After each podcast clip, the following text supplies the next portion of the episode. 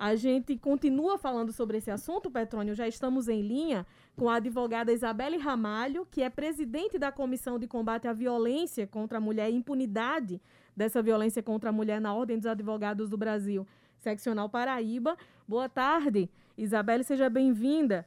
Conta pra gente como esse tipo de situação, sim, a gente vem falando sobre a situação, é bastante complicada, mas sob o ponto de vista jurídico, como analisar essa audiência que aconteceu e que o vídeo tornou-se público ontem. Boa tarde, advogada. Boa tarde, Ivna. Boa tarde, Petrônio. É um prazer, mais uma vez, estarmos dialogando é, isso, população, né, sobre esse estado. Bom, vamos lá. Com relação ao caso, que como você bem colocou, Ivna, o caso André de Camargo Aranha, é, isso é muito importante ser colocado, né, porque a vítima sempre é exposta né, em seu nome, em seu rosto, quando na verdade é, os acusados que deveriam ser expostos nesses casos. Isso é importante colocar que esses processos eles devem tramitar em segredo de justiça, é, não apenas com relação a uma proteção ao, ao acusado, mas também à própria vítima a revitimização, assim, é o que a gente combate com relação até à proteção à vítima dentro de uma sociedade que muito mais culpabiliza a, a mulher que, que denuncia um crime de estupro do que que, que acolhe, né, que, que escuta, enfim, como a gente viu e tem visto, não só no caso de Mariana, mas em outros casos. Mas como você vinha colocando, Ivna, é, quando o caso é comentado, né, embora nós não tenhamos, isso é importante colocar, acesso, nós não tivemos acesso a todas as informações, ao conteúdo, porque tramita em segredo de justiça, parte do que foi divulgado, né, é, caiu nas redes sociais, é, isso não é comum, não deveria de fato até ocorrer, porque, é, é como eu disse, os processos tramitam em segredo de justiça, mas fica até uma indagação.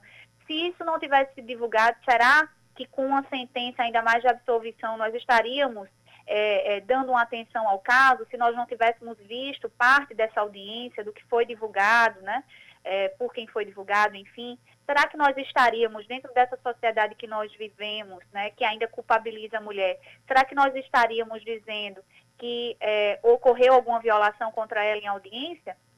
Ou será que, com base numa sentença de absolvição, essa mulher seria mais uma vez questionada, mais uma vez colocada no, no campo da invisibilidade? Repetindo aqui, não estamos adentrando no mérito. Agora, trazendo à tona um debate que precisa o tempo todo ser rediscutido, apesar dos avanços normativos, que é com relação ao tratamento recebido pela vítima durante a sessão. Ela figurava, figura como vítima nesse processo, que já teve uma sentença de primeiro grau, mas cabível aí o recurso, é, é possível a reforma. O tratamento recebido por ela numa sessão numa sessão de julgamento que estava sendo gravada. E todos ali presentes sabiam que estavam sendo que a, a sessão estava sendo gravada, né? É indispensável que seja apurada, né, é, toda a omissão dos agentes ali envolvidos e a ação de quem fez, né, que culpabilizou, que questionou o comportamento pretérito é, é, da vítima é, para tentar justificar, para tentar alcançar uma possível absolvição né? E essa tese de estupro culposo é importante que a gente também coloque, né? O estupro culposo ele não existe, ele não está previsto no ordenamento jurídico brasileiro e ele também não foi mencionado na sentença. Isso é importante também colocar. Né? A sentença ela absolve o réu, é, justificando que ocorreu, uh, uh, não houve aí uma, um, é, não houve um arcabouço probatório suficiente para a condenação é, não adentrando no mérito dessa sentença, mas observando o que foi divulgado do caso, inclusive o parecer ministerial, que é o parecer ministerial que vem adotar essa suposta tese de estupro culposo, que é o, o que seria né, a alegação da defesa, de que estuprou sem a intenção. Como se estupra sem intenção? Né? Como a gente consegue observar é, uma, podemos até falar numa aberração jurídica dessa, dentro uh, de, um, de um processo que está ali apurando um crime de estupro. Né? É, mais uma vez, eu não posso adentrar no mérito, porque eu não observei todas as provas, mas os fatos e, e todos os, o, o, o que nós, todo o conteúdo que nós tivemos acesso pela divulgação que foi feita, que caiu nas redes sociais, toda, todo o país teve acesso, que nós podemos visualizar ali é, a part... é sobretudo ali naquela audiência, uma vítima sendo culpabilizada, humilhada, colocada muito mais numa posição de acusada do que de vítima. Né? E, e, a omissão de quem ali estava presente, que deveria ter feito as devidas intervenções, é, é, não só em respeito à mulher ali naquele contexto, é, mas a qualquer pessoa que esteja num processo e tem que ter os seus direitos e garantias individuais é, é, ali respeitados, preservados, conforme anuncia a própria Constituição. É, boa tarde, a presidente da Comissão de Combate à Violência e Impunidade contra a Mulher da OAB Paraíba, a doutora Isabel Ramalho. Doutora, é, eu me coloquei na situação de pai, observando é, o absurdo que foi cometido contra aquela jovem pelo advogado Cláudio Gastão. E aí também eu fiquei impressionado como é que o Ministério Público de Santa Catarina conseguiu dar um giro de 180 graus, né? É, num caso que parecia a denúncia óbvia. Né? Nas considerações finais, parecia o óbvio, né? porque foram encontrados sêmen do réu, é, a moça perdeu a virgindade e várias testemunhas, motorista de aplicativo, colegas da, da influência. Quer dizer, para a justiça, para o Ministério Público, não valeu nada disso. É, se basear só em imagens. Mas a minha pergunta é a seguinte, doutora: é, que punições possíveis podem ser enquadradas, se é que podem, né, para o magistrado, para o juiz, para o promotor e para o né, seu, é, é, seu colega de profissão, infelizmente, o Cláudio Gastão? É, primeiramente, Petrônio, eu concordo com você. É, quando eu falei, inclusive, do mérito, é importante deixar claro aqui, é, porque nós tivemos acesso a essas informações, mas não ao conteúdo de todo o processo. Né? Essas informações foram divulgadas pela imprensa, foram divulgadas nas redes sobre essas possíveis provas, né? E, e pelos vi, pelo vídeo que nós tivemos acesso, ter, pela parte da documentação que nós tivemos acesso, realmente nos causa estranheza essa sentença, né? Mas não podemos adentrar no mérito porque não temos conhecimento de todo o processo. É, mas é importante colocar é, que é, muitos dos casos de estupro no nosso país, em todo o mundo, né, são difíceis de serem provados justamente porque nem sempre existe ali no, na cena do, do, crime né, outra pessoa, né? Às vezes só existe ali quem pratica o crime e quem sofre o crime. Né? E a dificuldade de provar e a, e a própria vítima de, de, ser encorajada, de ter coragem de, de relatar isso, é, é, sobretudo em face é, de, é, dessa sociedade que ainda culpabiliza, né, é, nos causa muita estranheza quando nós tomamos conhecimento que nesse processo havia muito mais provas, muito mais fatos e que levaria aí a uma possível condenação. Isso causa estranheza e precisa ser apurado. Com relação a, a a conduta de quem ali estava, né, eu tomei conhecimento que é, CNJ, Ministério Público, enfim, é, é, têm apurado, vão apurar é, todas as condutas, inclusive também com relação ao colega, em relação à sua conduta ética junto ao Tribunal de Ética. Esses procedimentos estão sendo é, averiguados, é, foram tomados para apurar possíveis omissões porque não pode ali numa situação como essa, né, de uma audiência, é, se omitir em face de, da, das violações que ela ali sofreu, né? As acusações que foram proferidas, as falas que foram proferidas, pelo que mostram os vídeos que foram divulgados, é, nos, nos, nos, nos, nos dá a certeza de que essa, de que essa de que, é, de que Mariana Ferrer, no caso o nome né, da vítima, ela sofreu ali uma série de violações, de danos, né, por parte de alguém que estava ali com a função de defender dentro do bom direito, dentro da norma, dentro é, do, do que tem, do que reza o nosso ordenamento jurídico. Advogada. E não ir além disso para o plano moral, para o plano é, é, é muito mais moral, desprovido de qualquer conteúdo jurídico. Quando a gente fala sobre a postura do advogado do réu, que foi extremamente agressiva e óbvio que precisa ter algum tipo de, de, de punição para isso, pelo menos algum tipo de, de orientação para que ele não haja dessa forma. E o advogado de defesa, o advogado, no caso dela, da, da Mariana Ferrer, tinha alguém lá para defendê-la além do promotor. Tomamos advog... conhecimento de um assistente de acusação. É com, mais uma vez reiterando aqui. Não tivemos acesso ao processo, o processo corre em segredo de justiça, recebemos as notícias que foram divulgadas em todo o país com relação ao possível assistente de acusação através da Defensoria Pública, mas não temos confirmação disso, importante colocar, é, que ela, é, toda vítima tem o, o, direito né, de um assistente de acusação e tem ali também o próprio Ministério Público, que é quem move uma ação penal como essa. Né? O autor da ação penal é o Ministério Público, a, a vítima está ali configurando como vítima.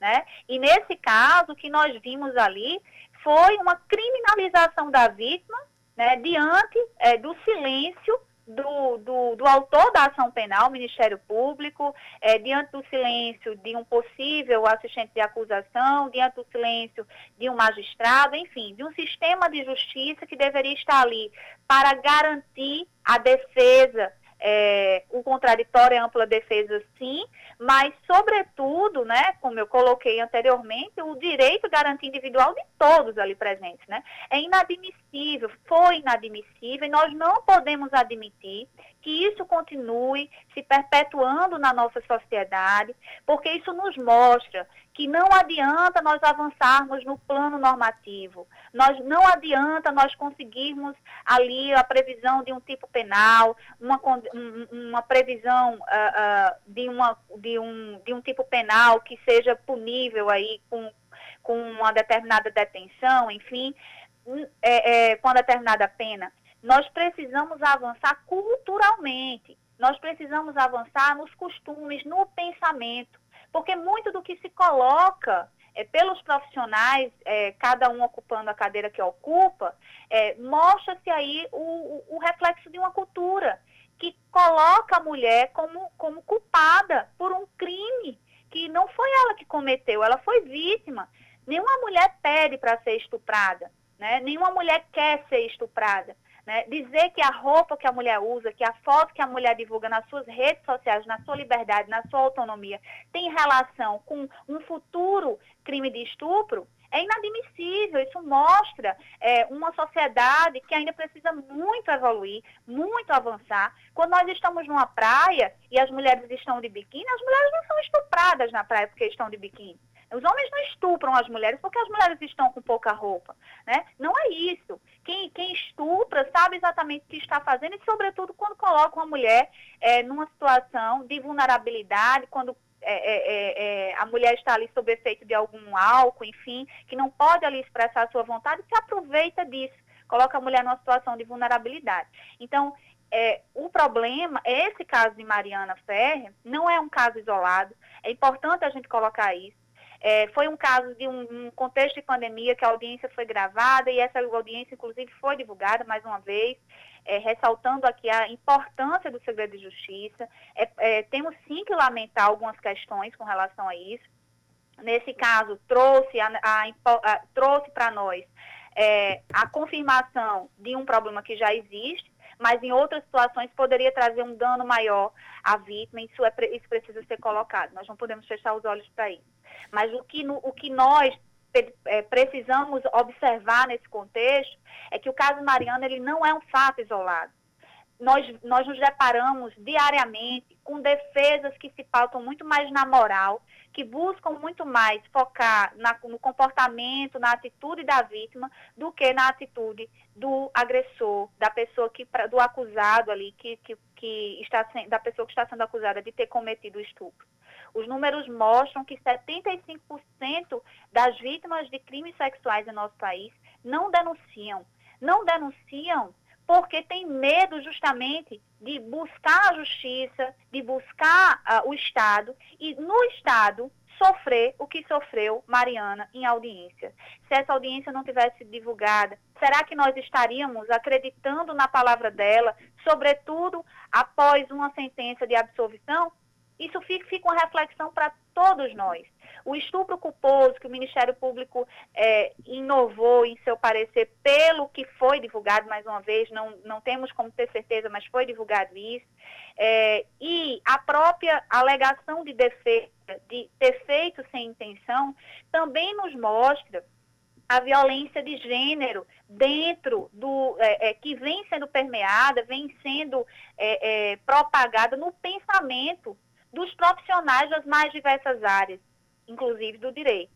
Né? Então, nós, nós precisamos adotar medidas, Ivna e Petrônio, medidas de capacitação, de formação de magistrado, de magistradas, né, para atuar, para julgar numa perspectiva de gênero, né, para atuar e para é, aplicar o direito é, de forma isenta a questões morais, né, a estereótipos de gênero, enfim, a partir de, um, de, de, de uma linguagem neutra, de uma linguagem focada na aplicação da lei, na observância dos direitos humanos, dos direitos e garantias individuais, da, é, entender a vulnerabilidade da mulher nesse contexto, enfim, uma perspectiva de gênero, a situação que a mulher se encontra ainda no posto da nossa sociedade e não e não culpabilizando. E isso é dever do Estado brasileiro ao ratificar a Convenção para a eliminação de todas as formas de discriminação contra a mulher, a CEDAW, o Brasil é, é signatário, o Estado brasileiro,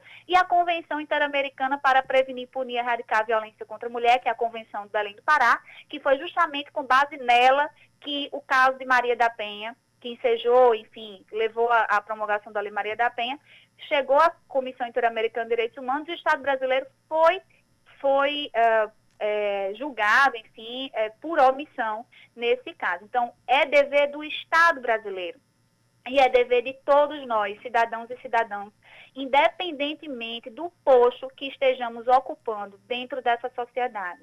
Ô, ô, doutora Isabelle, é, a senhora acredita que possa haver uma revisão da decisão do juiz Hudson Marcos ou sim, não? Sim, acredito sim. Esse caso, inclusive, esse caso uh, que nós estamos discutindo, ele lembra muito o caso é, é, de Ângela Diniz, o caso uh, em que foi na década de 70, né, que quando Doc Street, enfim, o acusado do companheiro dela, que matou e alegou ter matado por amor, na sentença de primeiro grau, ele foi absolvido. Ele foi absolvido, ele alegou ter matado por amor.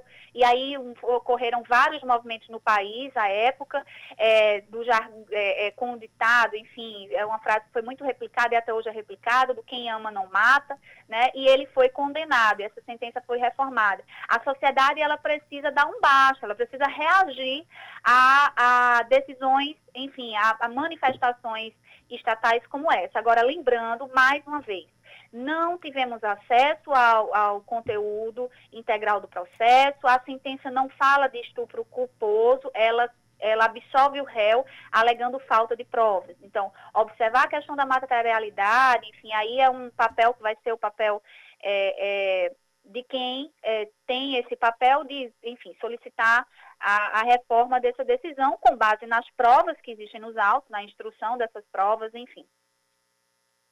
Queremos agradecer muitíssimo a sua participação aqui, a advogada Isabelle Ramalho, presidente da Comissão de Combate à Violência e Impunidade contra a Mulher, da Ordem dos Advogados do Brasil, Seccional Paraíba. Muito obrigada por trazer essa fala, por trazer essas explicações sob o ponto de vista jurídico. Muito obrigada e boa tarde para a senhora.